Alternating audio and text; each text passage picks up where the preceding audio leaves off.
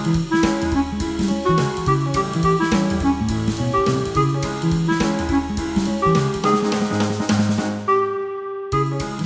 pri počúvaní zápisníka klubu knihomilov.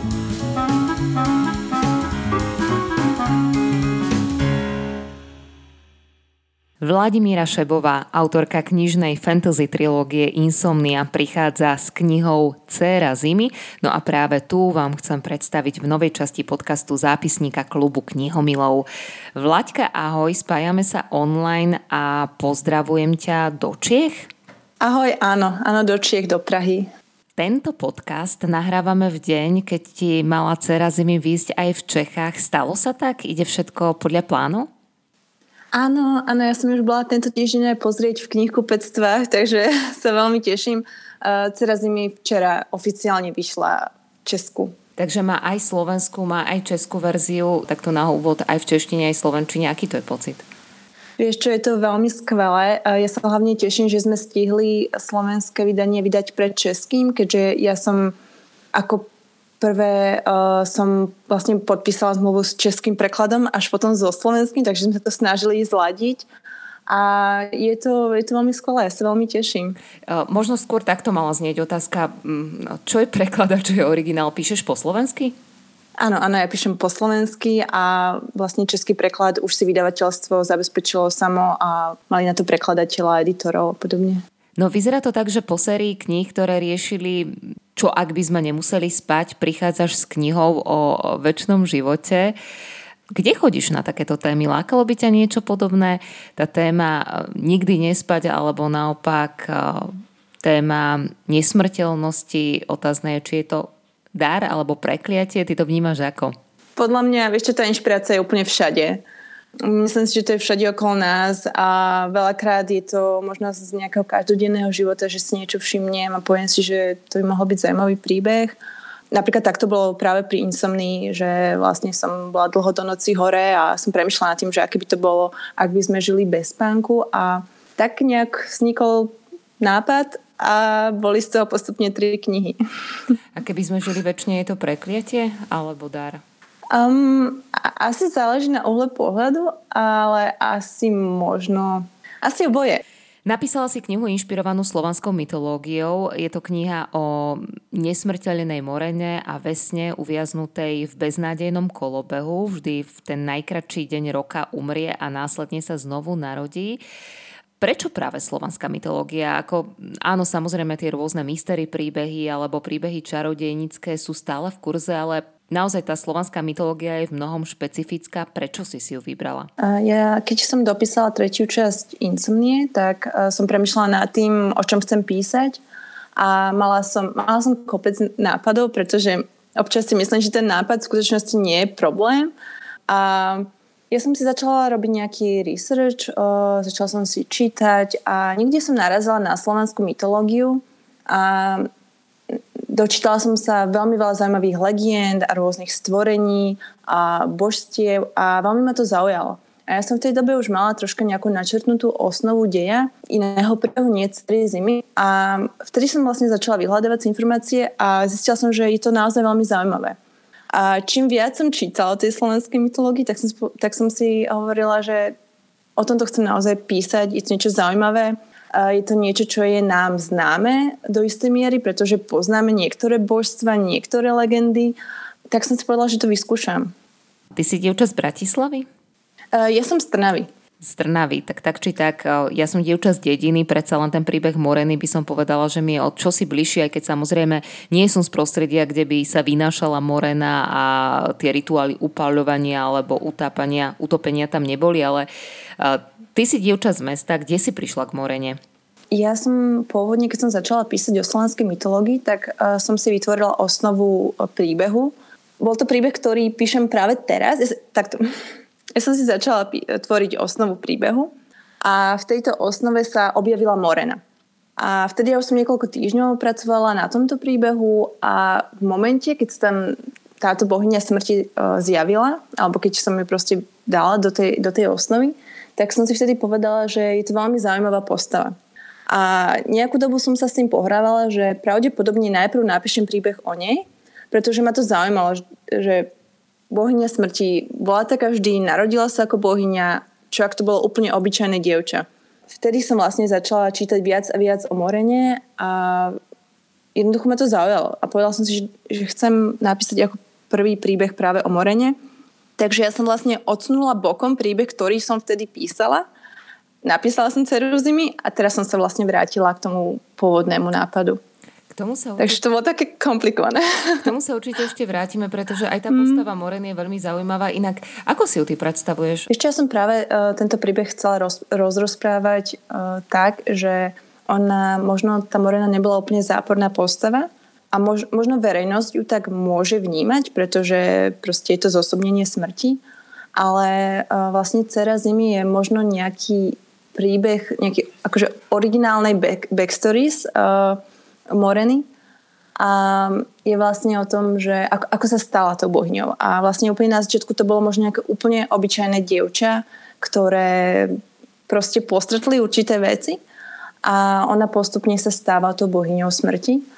A čo mňa veľmi zaujalo, tak bolo aj to, že vlastne v slovanskej mytológii uh, smrť sa brala ako súčasť života, ako kolobehu.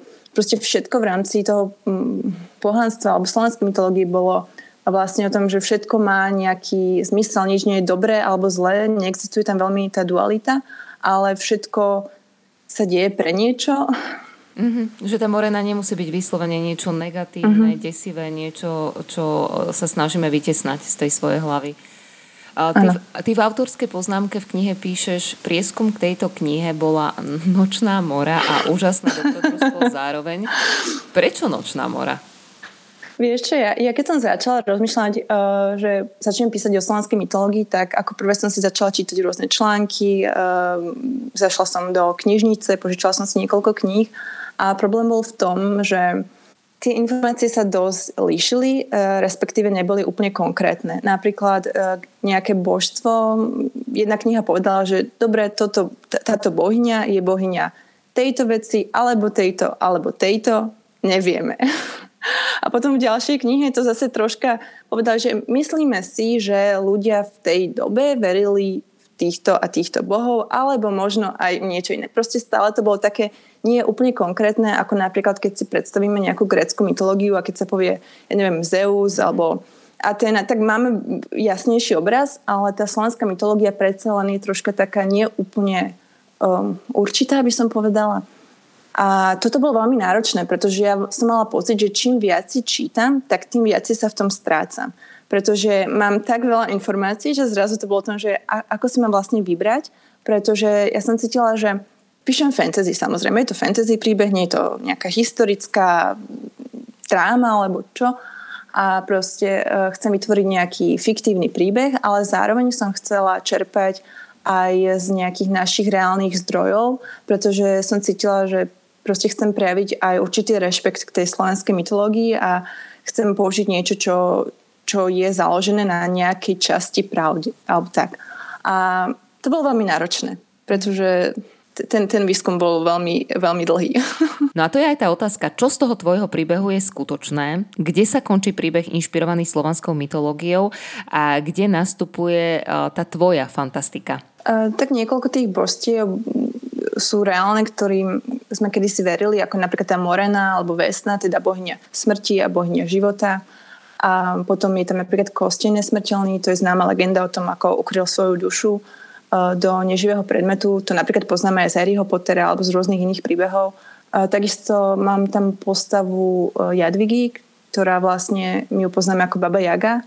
A to bolo veľmi zaujímavé, pretože ja som si čítala o nejakých uh, takých ženských archetypoch, Uh, myslím, že kon, uh, konkrétne toto som čítala v knihe Ženy, ktoré behajú s vlkmi, behali s vlkmi. A vlastne tam bola napríklad Baba Jaga ako uh, taký ten ženský archetyp, ktorý vlastne pomáha ženám ich na nejakej tej ceste životom. A nie je to napríklad postava, ktorá je vyslovene negatívna, je veľmi tvrdá a fér a napríklad ako tá žena ju kvázi potrebuje, aby sa v živote posunula niekam ďalej. Takže napríklad toto som tam chcela vložiť. Takže je tam niekoľko legend, ktoré my poznáme. Konkrétne, alebo ešte Kosti nesmrteľný, vlastne táto legenda je údajne postavená na kumanskom chánovi Končakovi. ktorý údajne žil tak dlho, že vlastne, že sa hovorilo, že ukryl svoju dušu neživého predmetu, takže toto bol reálny človek. A čo sa týka napríklad tých verzií Moreny a Vesny, to bol tiež jeden e, zo zdrojov, ktorý som našla, že Morena a Vesna sú sestry, niekde inde napríklad Morena dcera Baba Yagi alebo Morena a Baba Yaga sú to isté, takže je naozaj veľmi veľa verzií. Takže určite sa môže stať, že niekto na, e, prečíta si príbeh, kde vlastne Morena bude mať úplne iné postavenie. Môže to byť práve tá, napríklad tá stará babizňa, by som povedala. Takže sú naozaj rôzne verzie. Kniha je naozaj veľmi zaujímavo prepracovaná. Teraz myslím taká, že naozaj pekne zamotaná. Ty si to v úvode spomínala, že a, to bola nočná mora aj preto, aby si sa sama v tom nezamotala. Tých príbehov tam bolo veľa. Preskakuješ tam z 12. storočia do 18. Myslím, že aj v nejakom 12. storočí sme boli. S dejom si sa naozaj vyhrala. Ak mi tam možno trošku niečo absentuje, tak to je nejaký taký ten dobový jazyk. Ale neviem, možno to bol zámer. E, riešila si, ako sa asi tak tá Morena so svojou sestrou Vesnou niekde v tom 12. či 18. storočí mohli rozprávať niekde na priedomi? Vieš čo, e, čo sa týka jazyku, tak mi pomáhala aj moja slovenská editorka e, Euka Pierová a takisto aj môj český editor Vojte Zálesky. A upravovali sme troška jazyk, aby to mohlo byť troška historické, ale zároveň je to stále moderný príbeh keďže to bola uh, vlastne jedna z vecí, ktoré som chcela uh, rozprávať príbeh, ktorý bol v minulosti, ale aby bol zaujímavý aj pre dnešných čitateľov. Takže niektoré veci sme trošku opravali. Aj, aj tam máme pár nejakých historických slov. Uh, viem, že Euka tam vybrala nejakú veľmi dobrú nadávku historickú, mm-hmm. čo sme vyslovene vyberali.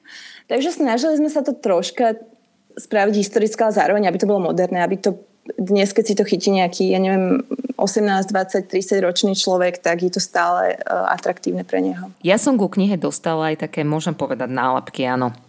Kto sa ti postaral o vizuál knihy, o tú obálku, ale aj o tieto nálepky? Uh, vieš čo, o obálku a takisto aj mapku s ilustráciami sa postaralo vydavateľstvo.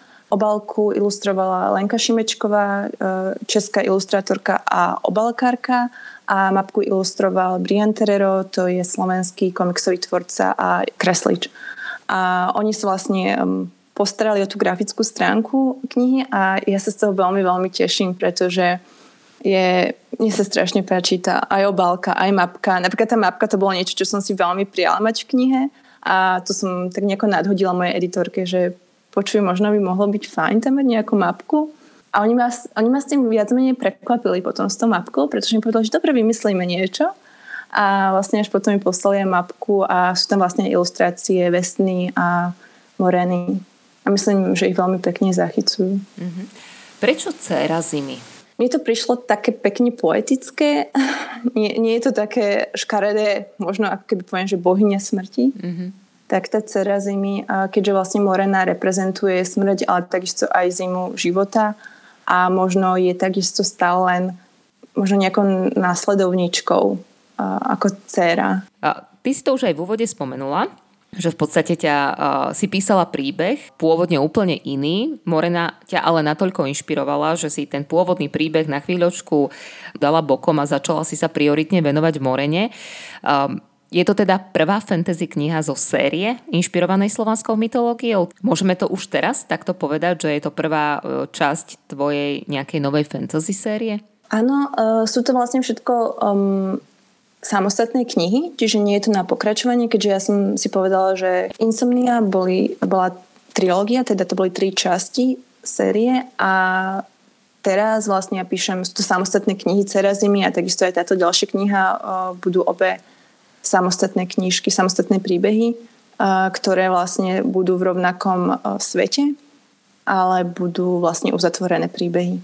Ja si myslím, že Cera zimy je taká plná um, easter eggs, takých tých veľkonočných vajíčok k tomuto ďalšiemu príbehu, keďže ja som už mala pripravené nejaké veci, takže som vedela.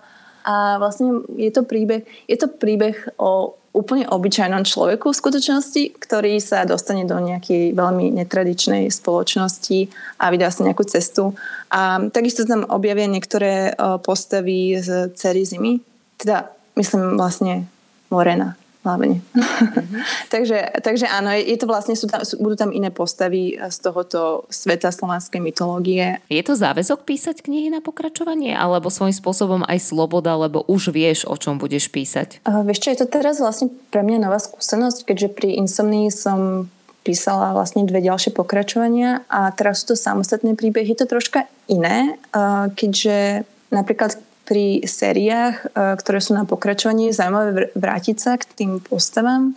Teraz je to naopak o, o tom, že možno troška aj rozširujem ten svet a mňa to veľmi baví. Mm-hmm. mňa to veľmi baví, pretože sú rôzni autory, niektorí autory majú radi každú knihu úplne inú, úplne iné postavy a mňa naopak baví troška chvíľku zostať v tom svete a možno ho trocha viac prebádať.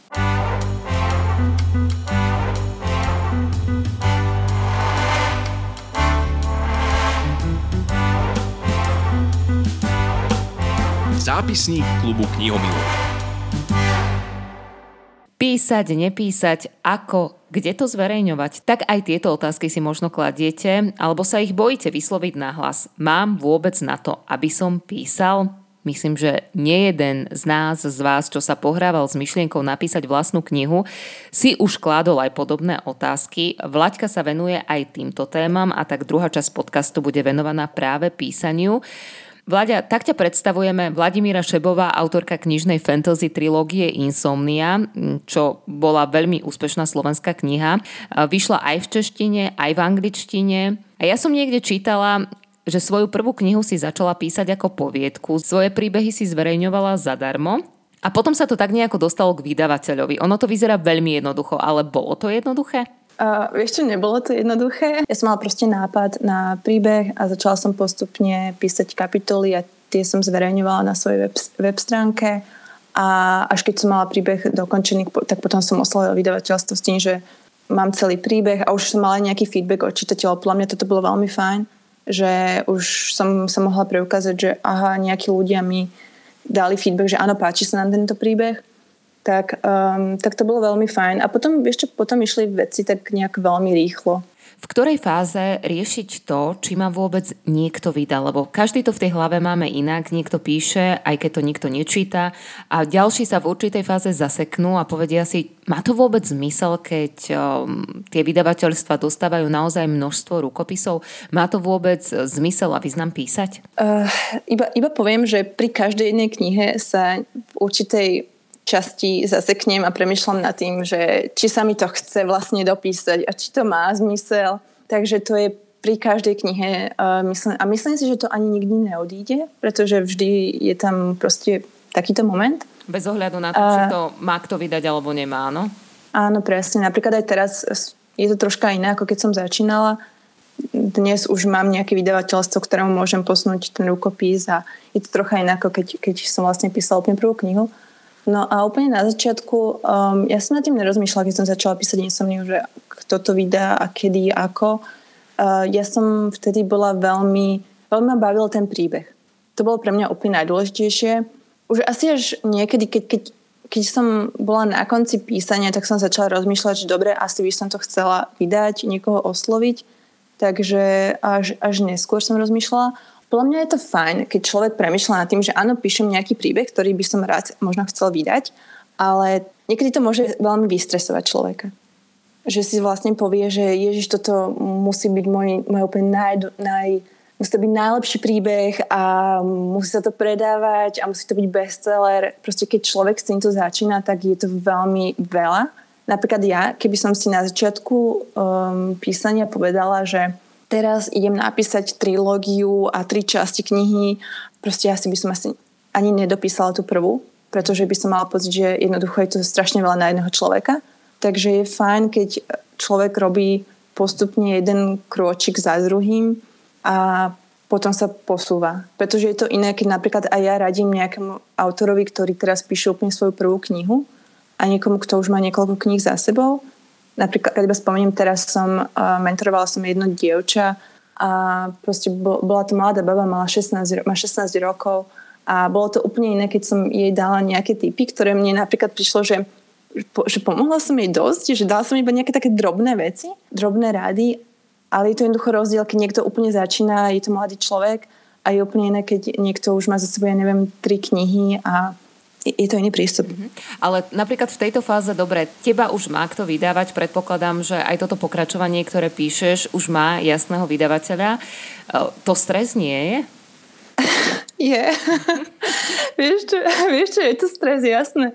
Ale tak um, teraz, je, teraz je veľmi fajn to, že uh, mám aj nejakých ľudí, na ktorých uh, sa môžem obrátiť, napríklad teda mojich editorov, ktorí mi vedia pomôcť a aj ma možno podporiť, pretože niekedy napríklad aj to môže byť náročné, keď človek píše z doma, doma z obývačky, nevie vlastne k tomu vydá príbeh a kedy a môže to byť náročné tak je fajn si postupne takto vytvoriť nejaké, nejaké vzťahy a nejaký taký ten podporný kruh. To je podľa mňa, je to veľmi fajn si, si nájsť takýchto ľudí. Takže te, teraz sa snažím si hovoriť, že ma to nestresuje. Pomáha to, že? Hej, hej, hej, no. Kde začať? Ako to máš konkrétne ty, Vlaďka? Lebo aj pri tej Morene si tak zaujímavo povedala, že ty si vlastne písala úplne iný príbeh a zrazu sa ti tam dostala postava Moreny a tá vyhrala a druhý príbeh išiel bokom. Áno, vieš čo, ja si myslím, že každý autor to má troška iné a u mňa napríklad, ja mám pocit, že niekedy téma mi skôr vyplynie neskôr z tvorby, než že by som si ju vyslovene určila. Ale sú napríklad autory, ktorí si povedia, že áno, teraz, chcem napísať knihu o tejto téme, takže veľmi záleží. U mňa to väčšinou býva tak, že začínam písať nejakou scénou alebo nejakou postavou a snažím sa viac pochopiť tú postavu a Väčšinou troška začnem tvoriť niečo, čo ma zaujme a potom si poviem, že dobre, tak teraz si idem vytvoriť osnovu, pretože už asi poznám tú postavu, um, poznám možno nejaké jej motivácie, ciele a z toho vlastne postupne si tvorím osnovu a pripravujem si príbeh. Keďže si spoluzakladateľka portálu o písaní, tak verí, že písať môže každý? Vieš čo, ja si myslím, že veľa vecí sa dá naučiť, až by som možno povedala, že sa to autor musí naučiť pretože ja veľmi neverím na to, že sa človek vyslovene narodí s tým, že viem kresliť, viem písať, viem malovať, spievať a podobne. Myslím, že niektoré veci máme možno s niečím sa narodíme, máme nejaké predispozície, ale veľmi veľa sa musíme naučiť. A pretože aj ja sama sledujem iných autorov, ako tvoria, aká je bola ich cesta a veľakrát je to skôr by som povedala také marketingové, keď, keď počujeme autorovi, ktorý vydal svoj prvý debut a teraz je z toho milionár a vyzerá to strašne rozprávkovo. Lenže keď sa na to pozrieme, napríklad ten autor má niečo vyštudované alebo napríklad má, má za sebou roky tvorby, ja neviem, v copywritingu alebo scenaristiky a podobne. Takže nechcem povedať, že každý človek dokáže byť úplne bestsellerový autor a môže sa tým živiť, ale dá sa toho veľmi veľa naučiť. Ty to cítiš tak, že si lepšia spisovateľka, ako si bola možno pred 5 rokmi? Ja dúfam, že áno. Vieš čo, uh, ja v podstate už pri Insomnii som si začala veľmi veľa študovať, čo sa týka storytellingu, postav, nejaké archetypy a podobne veci, ktoré vlastne my snažíme sa teraz troška dovzdať ďalej v rámci portálu opísanie SK spoločne so spisovateľkou Ivicou Ďuricovou.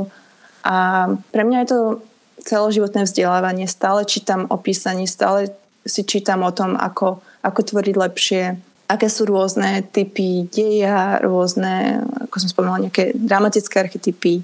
To je také na celý život, by som povedala. Vy na portáli riešite viacero praktických otázok. Ja som napríklad rozklikla tvoj článok, ako opísať vôňu v knihe a to ma zaujalo, lebo som si uvedomila, že spisovatelia sa musia vyhrať naozaj so všeličím, musia počúvať hudbu, musia cítiť vôňu. Myslíš si, že aj toto sa dá naučiť? Ja si myslím, že áno, pretože napríklad tá vôňa je niečo, čo možno autor, ktorý začína opomenie, pretože riešime predovšetkým to, čo vidím pretože sa snažíme proste to opísať, ale napríklad tá vôňa vie veľmi veľa pridať v knihe. Mm-hmm. Proste vieš, keď tam máš takú vôňu, že vôňa kávy alebo dažďa, aj toto sú také, alebo človek si to hneď vybaví a tým pádom sa vie lepšie preniesť do toho príbehu. Mm-hmm, a vie to, nasto- vie, to, no, na, prepáč, vie to nastoliť atmosféru, podľa mňa. Pri Cerezimi si akú vôňu cítila? Uh, tam mám napríklad úplne na začiatku sú v nejakom takom tom dedinskom bare a viem, že tam je cítiť, myslím, že vôňa sladkej kapusty a uharkov. Vieš, že tak ti to troška dá, že ok, čo je to asi za miesto, varí sa tam, alebo... A čo to popíjali, medovinu?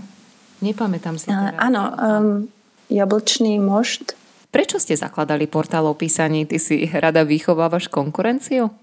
Vieš čo, ja, ja verím tomu, že medzi umelcami nie je vyslovene konkurencia, ale sme skôr kolegovia a vieme si, keď si vieme pomôcť, tak to každému skôr pomôže. Myslím, že to bolo také prirodzené, pretože niekedy vyšla insomnia, mne prišlo neskutočne veľa e-mailov od ľudí, ktorí tiež niečo píšu a mne ľudia posielali celé rukopisy, či sa im proste môžem na to pozrieť, či môžem poradiť Zistila som, že niektoré otázky sa vlastne opakujú.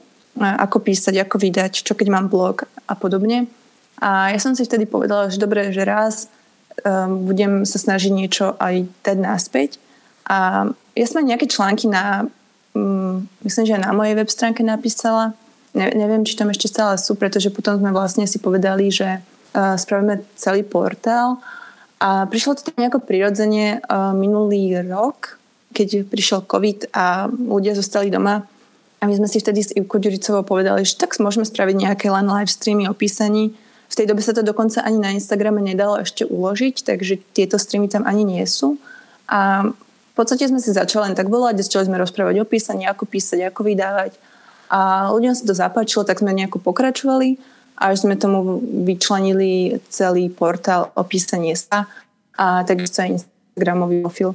Podľa mňa ja mám pocit, že nám na Slovensku chýbajú takéto informácie, pretože aj ja sama, keď som začala písať insomniu, tak uh, som väčšinu článkov našla iba v angličtine. A tým myslím články uh, pre všetky také tie technické, že ako začať, koľko, uh, ja neviem, časti má tá kniha, alebo koľko postav tam mám mať, alebo aké sú rôzne typy deja. Vieš, takže to, to, to ako nenašla som tieto informácie. U nás nechcem povedať, že um, venujú sa určite aj u nás niektorí ľudia tvorbe. Je toho veľa úplne no, povedané naozaj. Alebo... Človek nenájde veľa informácií, keď sa chce pustiť do písania. Uh-huh. A chce, chceli sme práve to troška aj prispôsobiť pre ten náš trh, to je úplne iné, keď si prečítaš, ja neviem, Stephen King napísal knihu o písaní. Proste to je kniha o tom, ako píše Stephen King na americkom trhu. Áno, takže je to troška iné ako u nás. A chceli sme to troška prispôsobiť pre človeka, ktorý rieši u nás na Slovensku, že dobre, mám, mám príbeh a teraz mám to poslať vydavateľstvu a ako, alebo mám si knihu vydať sám a ako to mám spraviť. Takže to sú úplne iné, iné informácie ako tie napríklad v angličtine. Takže sme sa snažili troška proste dať niečo späť. No a toho sa chytím, toho posledného, čo si povedala na záver. Ehm, máme písať a potom to niekde tie rukopisy posielať, alebo aký systém zvoliť, aby sme to nepísali len tak do šuflíka? Čo uh, vieš čo, tak vlastne Vieš čo, sú v podstate dve cesty. Buď môže autor osloviť vydavateľstvo, alebo si môže knihu vydať sám na vlastné náklady. A ja nechcem povedať, či jedna z týchto ciest je lepšia, horšia. Sú to dve odlišné cesty a veľmi záleží od človeka, čo vlastne chce. Napríklad ja, ja moje knihy uh, sú všetky vydané tradične, teda cez vydavateľský dom. Konkrétne teraz prišem pre Albatros Media a mne to veľmi vyhovuje, pretože Pracujem s ľuďmi, ktorí sú profíci, majú roky skúseností, vedia veci, ktoré ja absolútne neviem. Ja neviem nič o obálkach, sadzbe, fontoch a podobne, ale proste títo ľudia s tým robia roky a vedia hneď povedať, že dobre, toto sa nám hodí a toto je úplná blbosť, takže to tam nedáme. Takže je to, je to veľmi fajn. A ja neviem, no záleží, záleží od človeka. Stále platí, že napísať knihu je len polovica úspechu? Um, ja si myslím, že áno, hlavne v dnešnej dobe ten marketing tam hrá obrovskú rolu, pretože treba si povedať aj to, že vydavateľstva žijú z toho, že sa tie knihy predávajú. A nie z toho, že máme ten najkrajší príbeh. A, takže určite autor by mal počítať s tým, že tým, že kniha vyjde, sa nekončí marketing, ale naopak sa to začína. Takže potom je fajn napríklad dohnúť si nejaké besedy alebo nejaké stretnutia, byť možno aktívny na sociálnych sieťach. Ja si myslím, že dnešná doba je tak úžasná na toto, pretože vyslovene z domu sa človek dokáže spojiť so svojimi čitateľmi alebo, ja neviem, s nejakým ilustrátorom mm-hmm. a podobne. Takže veľmi to záleží asi aj od osobnosti, o tom, aký človek je, pretože sú naozaj ľudia, ktorí jednoducho nechcú prísť na besedu, pretože ich to nezaujíma. Ja som osobne obrovský introvert, ale na, na, na tú časť propagácie ja si vždy vyčlením tú, to 1% extrovertnosti mojej osobnosti a, a tam to použijem, pretože... A, tak zlatá doba internetová, toto je v poriadku, hej, takto sa spojiť online. Áno, áno, jasné, toto je úplne skvelé, takže vieš, je, je to iné, lebo, pretože kedysi, proste keď vyšla kniha, tak e, ja neviem, sa zvolala nejaká tlačovka alebo čo, vieš, a proste v dnešnej dobe to má všetko v rukách autor a podľa mňa ten autor toho najviac spraví, čo sa týka toho marketingu. Ono je super vydavateľstvo, je super, keď vydavateľstvo pomôže, keď doporučí, dohodne nejakú spoluprácu, pripraví besedu, ale tú najväčšiu časť vie urobiť autor a podľa mňa aj vydavateľstva to vidia, že keď je nejaký autor, že si snaží si propagovať svoje knihy, tak vždy sa bude lepšie robiť s takýmto človekom, ako niekto, kto povie, že ja si nechcem spraviť Instagram, alebo ja nechcem prísť na besedu a vidí to tak, že tu je môj príbeh, prosím vás, vydajte mi ho a dovidenia. Takže to, to je akože, a myslím si, že náročné. chce vydať pod pseudonymom. No, veď toto, takže je dnes všetko e, vymyslieť v rámci marketingu vďaka internetu, takže je fajn to využiť. Vlaďka, mala si teraz možnosť stretnúť sa aj so slovenskými čitateľmi. Keď vôjdeš do knihkupectva, si knihomil? Teda okrem tej svojej vlastnej knihy, ktorú ideš prezentovať, si vždy nejakú aj kúpiš, odnesieš odtiaľ? A keď áno, tak e, ktorý literárny žáner je ten tvoj? Ktorý uprednostňuješ? Vieš čo, ja, ja som veľký čitateľ od malička. Ja som vyrastala na Harry Potterovi. To boli knihy, ktoré som čítala stále do kolečka. A teraz mám na, na svojom stole mám minimálne 15 kníh položených. To mi konkrétne vydavateľstvo nabalilo naposledy, keď som bola teraz uh, v Bratislave. A teraz čítam Nočný cirkus a myslím, že väčšinou čítam asi fantasy, to mi je asi také najbližšie a v poslednej dobe ma začali baviť detektívky od Galbraitha, čo vlastne Rowlingovej pseudonym a, a som nejako na ne natrafila v posledných pár mesiacoch a veľmi ma to začalo baviť. Spisovateľka Vladimíra Šebová bola ďalšou hostkou podcastu zápisníka klubu knihomilov. Aktuálne je na trhu jej nová kniha Céra zimy. Tak želám, nech sa dobre predáva, nech tých blokov, ktoré sme teraz spomínali, tých uh, spisovateľských blokov je čo najmenej a nech sa ti píše dobre, a príjemne, pohodovo, nech to ide od ruky. Pozdravujem ťa do Prahy a želám ti všetko dobré. Maj sa pekne, ahoj. Ahoj a veľmi pekne ďakujem za pozvanie.